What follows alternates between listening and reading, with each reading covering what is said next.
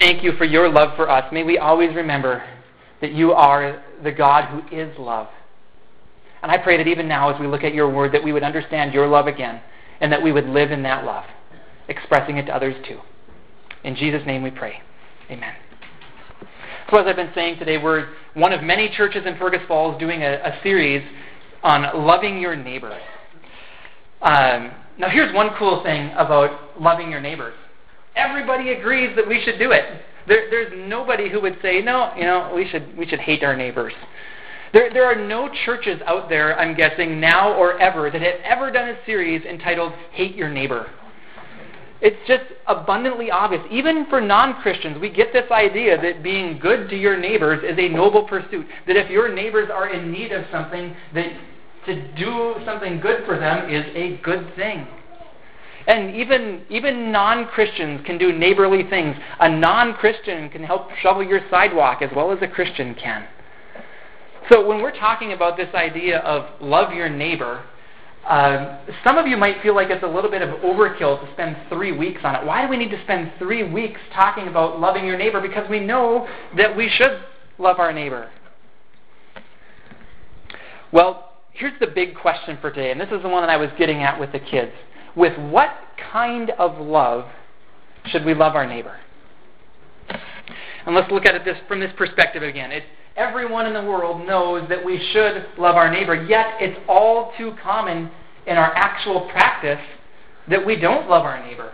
That, that sometimes we hate our neighbors or that sometimes we just kind of shut them out and pretend they're not there. We pretend that they don't have any needs. Whether we're talking about our next door neighbor or somebody that you go to church with or a, somebody you work with, it's all too easy for us to close ourselves off from them and not show the love of God to them. And here's why. Unless our love is rooted in the source of love, we will run out of the capacity to love. So today I want to focus on something that needs to be in place before we can truly love our neighbor, and that is that we need to love the Lord. A guy came up to Jesus once and said, Hey, what's the greatest commandment in all the law?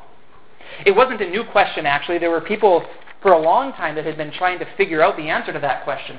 Um, people for a long time had known that some of the commands of the Old Testament, of which there were 600 some, they knew that some of the commands were weightier than others, so they were trying to figure out which one is most important, which ones are most important. So this guy asked Jesus for his take on it.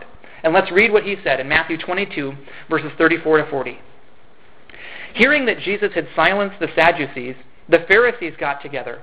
One of them, an expert in the law, tested him with this question Teacher, which is the greatest commandment in the law? Jesus replied, Love the Lord your God with all your heart and with all your soul and with all your mind. This is the first and greatest commandment. And the second is like it love your neighbor as yourself. All the law and the prophets hang on these two commandments. So it says that this guy tested Jesus. Now, we can't necessarily look into his motivations. Perhaps he was, he was trying to trap Jesus. Uh, in the context of Matthew, there were some people who were definitely trying to do that. And maybe this guy was going to trap Jesus to say, What's the most important command? And then if Jesus gave an answer, he could say, Aha, what about this other important command? Or perhaps this guy just legitimately wanted to hear what Jesus would say as an answer to that question. But either way, Jesus answered the question. And, and not just with one answer, but with two answers. And he said, The first and greatest commandment is to love the Lord your God with all your heart and with all your soul and with all your mind. He was quoting Deuteronomy 6 5 from the Old Testament, but more on that later. But what did Jesus mean when he said it? To love the Lord with all your heart, soul, and mind. Well, instead of separating out those three things, heart, soul, and mind, and, and looking at them individually to see what each one individually might offer, I think it might be best just to lump them all together and to say that altogether we are to love God with every fiber of our being, every thought, every action, is to be devoted to the Lord in love. The theologian Craig Blomberg says this kind of love for the Lord is wholehearted devotion to God with every aspect of one's being. So it's no small task. And really, to obey this command, you would have to do this. Love the Lord your God with all your heart, all your soul, all your mind, in everything that you do for the rest of your life. Okay? So that's my application for our sermon today. Ready, set, go. And then tell me when you're done. Uh, in heaven, okay? Loving the Lord our God is the way to fulfill the first and greatest commandment. Now, that would have answered the question. The guy asked him, for one, what's the greatest commandment in the law? But Jesus didn't stop there. He added in verses 39 and 40, and the second is like it love your neighbor as yourself. All the law and the prophets hang on these two commandments. So, looking at verse 40, Jesus inferred that all the commandments in the law, all 600 some of them, hang on two commandments to love the Lord and to love your neighbor. Now, it reminds me, I, I grew up in Fergus Falls here, and back in the olden days, before they made Kennedy Secondary School what it is today, I went to the middle school, which is the same building it has been added onto. But when I was there, it was the middle school. And in the middle school, there was an auditorium. I believe it's, it's still the same auditorium that's there today. Raise your hand if you've been in that auditorium. And, and can you picture it? You look up, and what do you see when you look up? You see a, a white ceiling with kind of it's staggered ceiling. And it's a pretty cool ceiling. If you're into architecture, if you're into ceilings, who isn't into ceilings? Come on, if you think about it. Love them. Um, but I remember learning something cool about that ceiling when I was going to school there. This big, huge, massive ceiling, they said that it was supported, it was hanging on just a few cables. And it actually kind of weirded me out at first. So, like, I'm sitting under this big, huge ceiling, and what if one of those cables snaps and it's going to fall? Well, in however many years it's been there, that ceiling has not fallen because those cables are supporting the ceiling. And in some ways, I think that's a good word picture for what Jesus is saying here. There's this whole expanse of law, and it can be overwhelming to look at, but he said the whole ceiling, the whole law hangs on these two commands to love the Lord your God and to love your neighbor. So if it ever feels overwhelming for you to think about how do I follow all that God has for me, well, Jesus kind of sums it up pretty simply here. He said, Love the Lord your God, love your neighbor. Let me just stop and ask you real quick, how you doing at those two commands? Those two commands upon which every other command in the law hang. How you doing at those two? You see, the best way to follow God isn't through some ritualistic system of keeping rules. The best way to honor God is to love Him and to love those around you.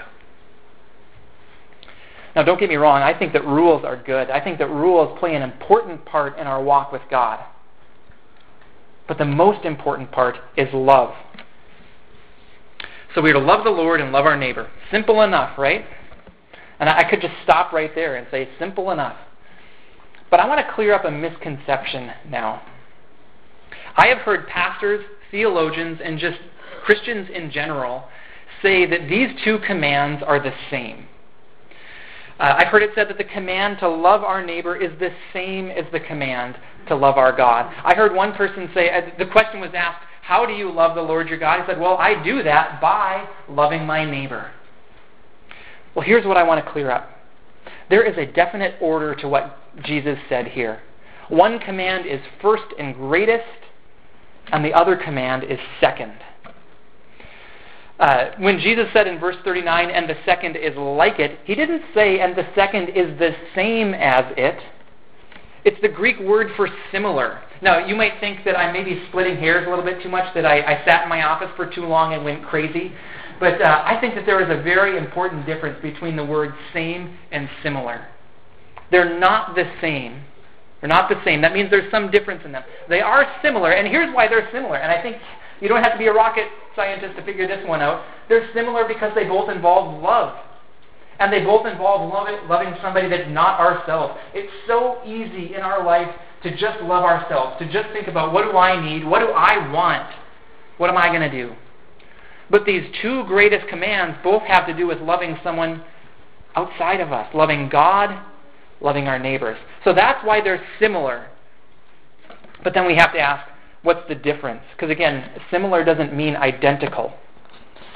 And one very important difference that, again, I just want to emphasize here is that one of them is first and greatest.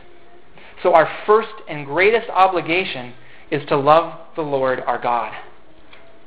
Now, yes, this series is entitled Love Your Neighbor, but really what I want to get at today is this idea is that we can't truly love our neighbor unless we are loving God first.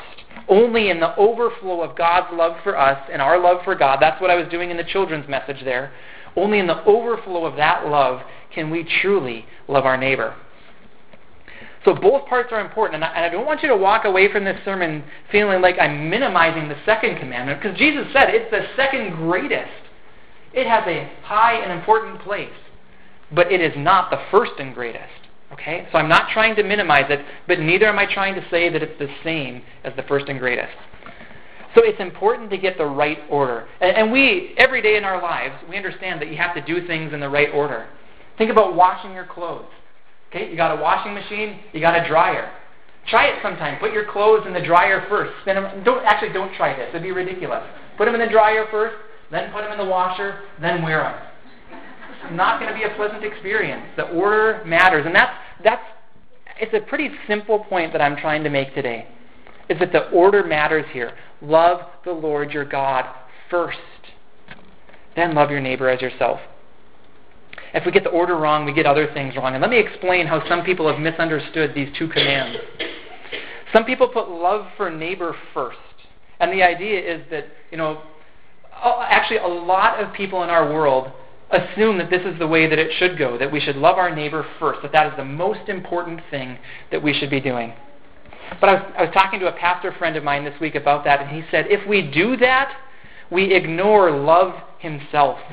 Isn't that interesting? The very love that we want to give to our neighbors, we're cutting ourselves off from the supply of love.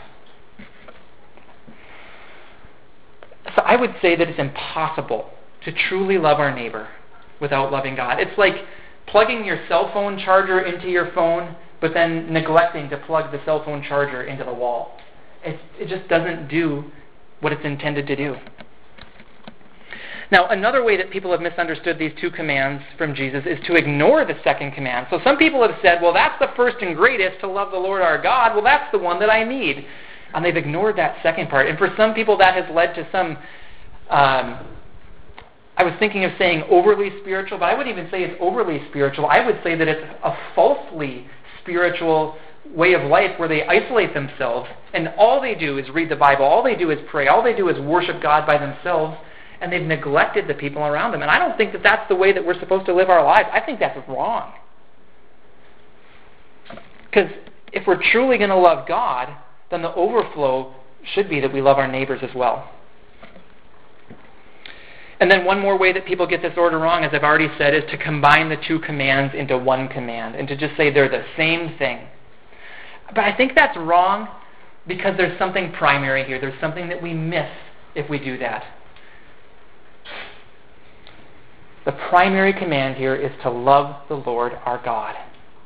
And as I've been saying here, and it's kind of my big idea, I didn't put this in your bulletin, but if you want to write down a big idea today, it would be this. If you want to love your neighbor, you have to love God first. Now, don't misunderstand that. Um, it's not that we it's not that non-Christians can't do anything loving for our neighbors. It's just that if we want to give them the right kind of love, we have to love God first. And to show you that, I want to look at another passage in Scripture. And I put most of these verses in your bulletin. I want to look at some verses from 1 John 4.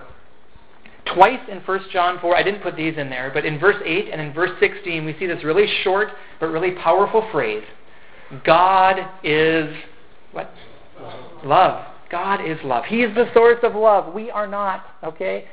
So if we're trying to love people around us, let's be connected to the source of love. And think about all the ways that God has loved us and shown his love to us. We don't have time to dwell on these, but I was, I was just doing a quick run through in the Bible. God not just created, but he oversees creation to make sure that it still runs. We see God in the Bible drawing people to himself, whether that's Abraham or the whole nation of Israel, or whether it's us in our lives today. We see God drawing people to himself. We see God giving promises and fulfilling promises. We see God sending the Holy Spirit, and in the new covenant, that means that the Holy Spirit fills us and strengthens us. And we see even more promises, and specifically, I was thinking about the promise of heaven. And, you know, just thinking about that, if, if you've lost a loved one lately, think again about the, the majesty of heaven. That we, we go through difficult things here, but we serve a God who wants us to know that He has defeated death. Why has God revealed that to us? Because He loves us. He wants us to know in the midst of what we go through that He loves us.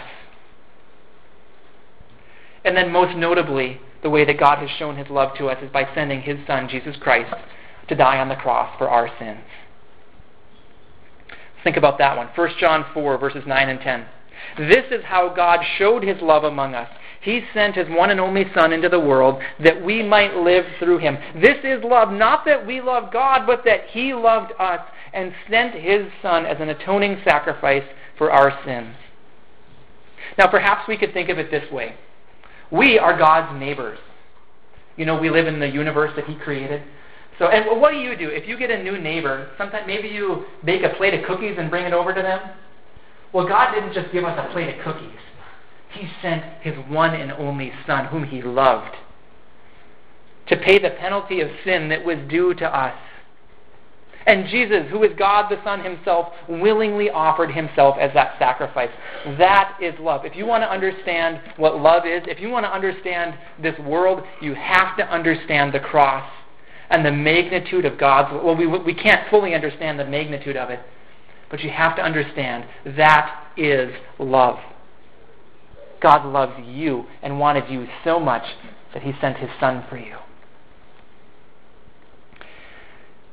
Our response then is to receive Jesus as Savior and Lord, to be thankful and grateful for that gift that He offers to us, to give our lives to Him in return, and to love Him in return. But that's what our love is. Our love is simply a response to the love of God for us. And that's again why it's such a wrong idea to think that we can love our neighbor all by ourselves. We can't.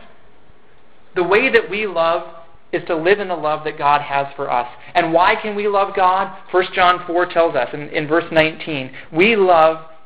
Somebody finish it for me. You guys are good. All right. We love because He first loved us. Now, I want you to think about your story. How did you come to know Jesus Christ as Savior and Lord? I want you to think about the details of it. I want you to think about what was going on around you, what was going on in your heart. Every one of you, think about your story. What happened? Now, for some of us, we might come up with answers like, well, I was really searching. I wanted to find truth, and eventually I, I, I found this truth. Or maybe your story goes that you know somebody presented the gospel message to me. I thought that it sounded pretty good, and I liked the offer of life, so I received it. But I think looking at our story that way misses something very important. It misses this idea that we love because He first loved us. And here should be the, the better perspective that we have in our story. And, and each of your stories will be a little bit different. So I'll, I'll tell it from my story.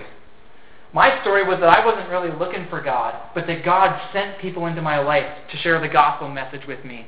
And when I heard it, I was amazed at how good it was in and of itself. And when I heard it, though, at first, you know, I, I heard it from people, and I wasn't sure that I could just take their word for it. So I went and I searched the Bible to find out if what they were saying was true. And when I found out that it was true and that God loved me and offered His life, uh, offered life to me, I prayed to receive him because it, I knew it was the right thing to do.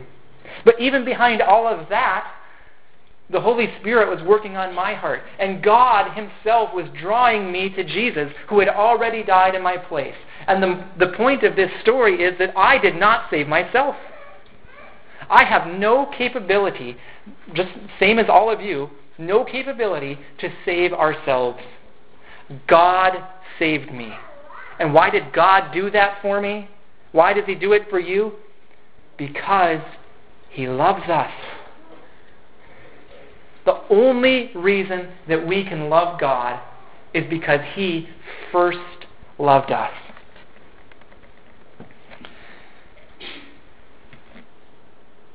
Our love for God, then, is a response to Him. And, then, since our love is only in response to Him, let me say it negatively.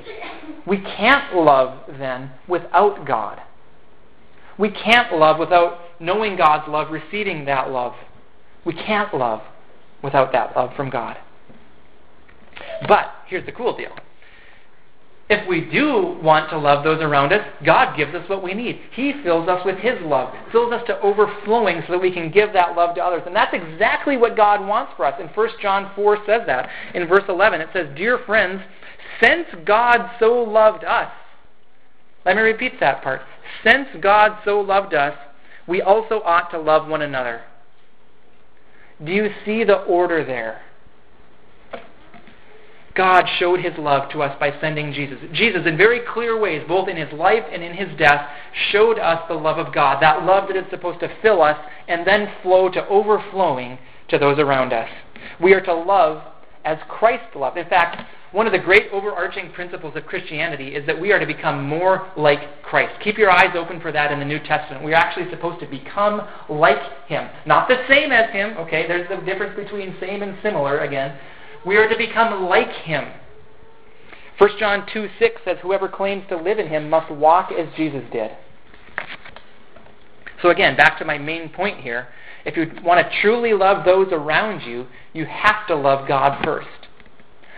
And again, don't misunderstand. It's not that non Christians can't love. Sure, non Christians can do loving things. I'm just saying that if we truly want to love our neighbor, that is, if we truly care about their best interests, if we truly care about what God cares about for them, we need to be connected to the source of love in order to give that love to them. So, in following the first and greatest commandment, before we love our neighbor, we are to love the Lord our God with all our heart and soul and mind. But how do we do that? And, again, eventually in this sermon series, I mean, the sermon series is entitled Love Your Neighbor. Eventually, we're going to get to this point where we want to say, I want to love my neighbor. I want to do things for them that show love to them. But what I'm suggesting to you is that you must not overlook this idea of loving God first. So, how do we do that? How do we love God? Well, Jesus, in answering this question, quoted from the Old Testament. And here's just a little side note tip for you. And this is an important one. If you want to grow in your understanding of the Bible, here's a very important tip. When the New Testament quotes the Old Testament, read the context of the Old Testament, okay? And I hope you have a Bible if you want to do that, if you want to study the Bible that way. I hope you have a Bible where you can figure out where the New Testament quotes the Old. In, in the NIV, they have little small italic uh, letters. Uh, super, they call it a superscript, I think, not a subscript, but a superscript, where it alerts you to the fact that oh, they're they're quoting from the Old Testament. I know that the ESV and the NASB also have those those tips for you, but they have uh, it's maybe a little bit harder to see in the midst of all the notes that they have in there. But I just want to encourage you figure out how your Bible tells you that the New Testament is quoting the Old Testament, and then read the context of the Old Testament. And our context today is Deuteronomy 5 and 6. In Deuteronomy 5, Moses repeated the Ten Commandments to the Israelites. They were about to enter into the Promised Land, and Moses repeated for them the Ten Commandments. And then in chapter 6, where Jesus quoted from, at least seven times in there, Moses emphasized this idea of obeying and following commands. So isn't that pretty interesting? There's one answer to our question. How do we love the Lord? Well, the context of what Jesus was saying was we should follow his commands. Now, that might seem like ritual or rule following to you. The very thing I said before was kind of secondary. But here's how it works into the picture. If we truly love God, we should seek to know Him more and more. We should seek to hear from Him, and we should submit our lives to Him to live the way that He wants to. So it's really part of our lordship that we would follow the Lord in that way. The theologian Craig Blomberg said this kind of love for God will then result in obedience to all He has commanded. And there was another guy who said it better. His name was Jesus. He said in John 14:23, "If anyone loves me, he will obey my teaching." So we're supposed to recognize that God is good and that he loves us. And as we do that, we submit to his commands and we obey him. That is one great way to love the Lord our God. Get to know him more and more and submit to his commands. Now, there are lots of other ways to love the Lord our God. And I do not have time today to talk about all of them. But I do want to highlight quickly three more ways that we can grow in our love for God. One would be by worshiping Him. Jesus quoted Deuteronomy 6 in another place in the New Testament when he was being tempted by Satan. One of his answers to Satan was this again, quoting Deuteronomy 6 Worship the Lord your God and serve Him only. Worship help keeps, helps us keep on track in our relationship with God. And one of the great things about worship is that God invites us into His presence. Did you know that? Um, sometimes I, I don't mind this idea of saying, God, we welcome you here. Sometimes we say that, God, we welcome you in this sanctuary as we worship. But do you know what's even better than us welcoming God to where we are? Is that He invites us into His presence. Through the blood of Christ, we can actually, right now, spend time in the presence of God. And you know what happens as we spend time in the presence of God? He changes us, He transforms us. So worship is not just an act of us, you know, singing. It's not just an and there's lots of other ways we can worship by reading our Bible, by praying, by coming to church, by going to a Bible study. Lots of ways that we can worship, but it's not even really just about what we do for God, although that is one very important part of worship. God is worthy of worship. But one of the great benefits for us is that He transforms us. And that's all for God's glory. That whole picture of worship where we glorify Him and He transforms us, it's all for God's glory, and it's what should be taking up our lives. Another way we grow in our love for God is to proclaim Him. Proclaiming God has a way of reminding us of how good He is. So if we want to grow in our love for God, we should tell others about how good He is. And do you see how we're moving towards love your neighbor here in that, by the way? There's one specific group of neighbors in Deuteronomy 6 that are mentioned that we're supposed to proclaim the love of God to. Our children. You ever call your children your neighbor? Well, they're maybe your closest neighbor.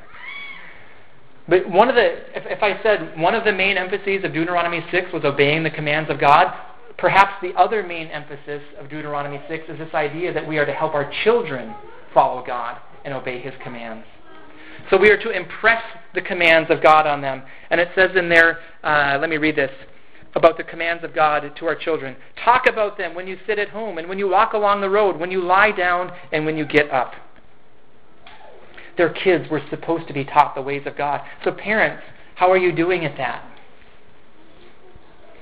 Deuteronomy 6 speaks of a regular pattern of life in which parents instruct and model for their kids how to walk with God. And I think it's a really important thing that we parents should be doing regularly for our kids. So, again, parents, are you talking to your kids about God? Are you training them? And I know it's a difficult task. I know because I have kids. But at the same point, this should really be one of the things that we parents are committed to. And for Christine and me, what that has meant in our family is that we have regular times set aside for instructing our kids, for teaching them how to pray, for opening up the Bible with them.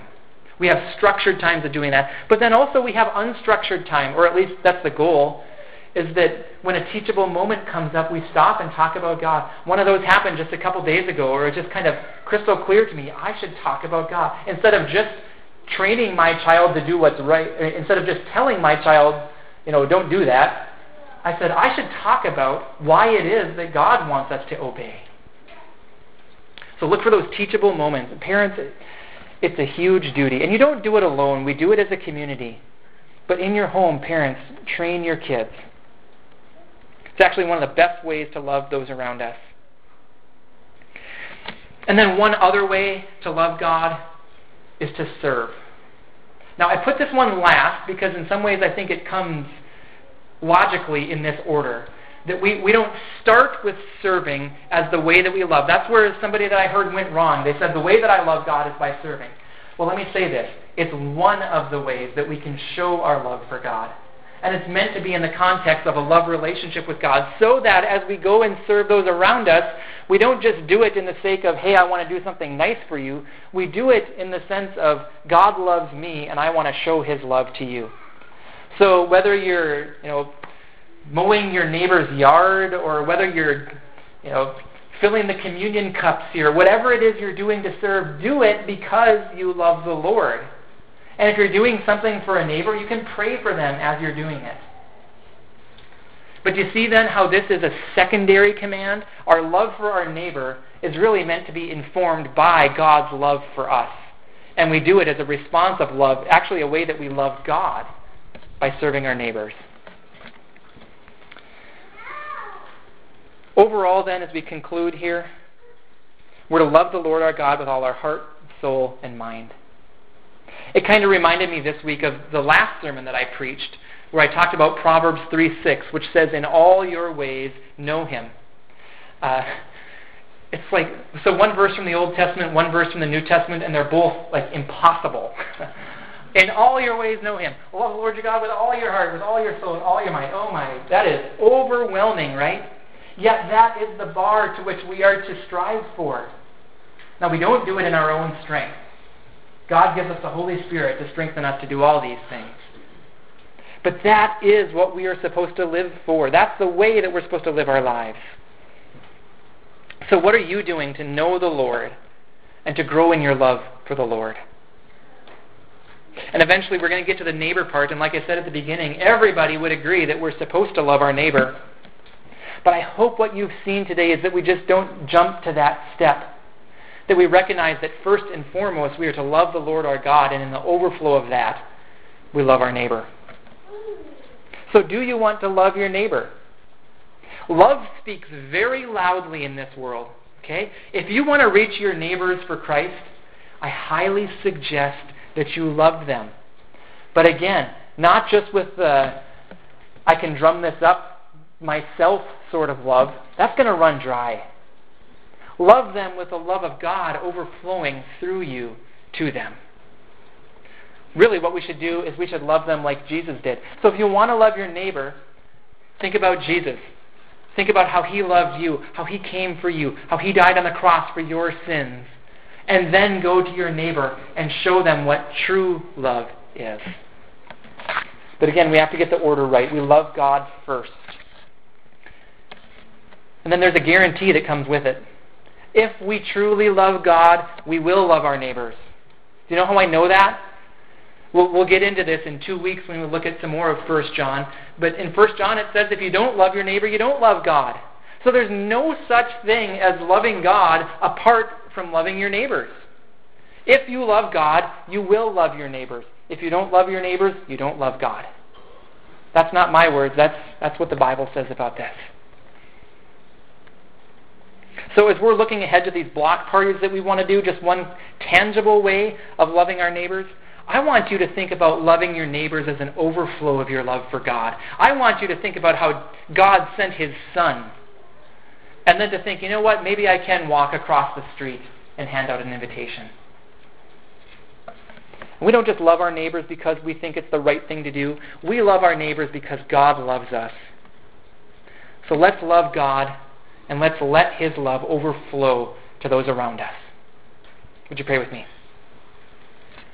Father, we thank you for your great love for us. And Jesus, we thank you for the extreme lengths that you went to show your love for us by dying on the cross for our sins. We praise you for that. And in response, we want to love you. I pray that you would strengthen us to love you with all our heart, soul, mind, and strength. And God, as we continue in that love, I pray that you would strengthen us to love our neighbors, to love those around us. But God, remind us again today of your great love, and may we rejoice in it. In Jesus' name we pray. Amen.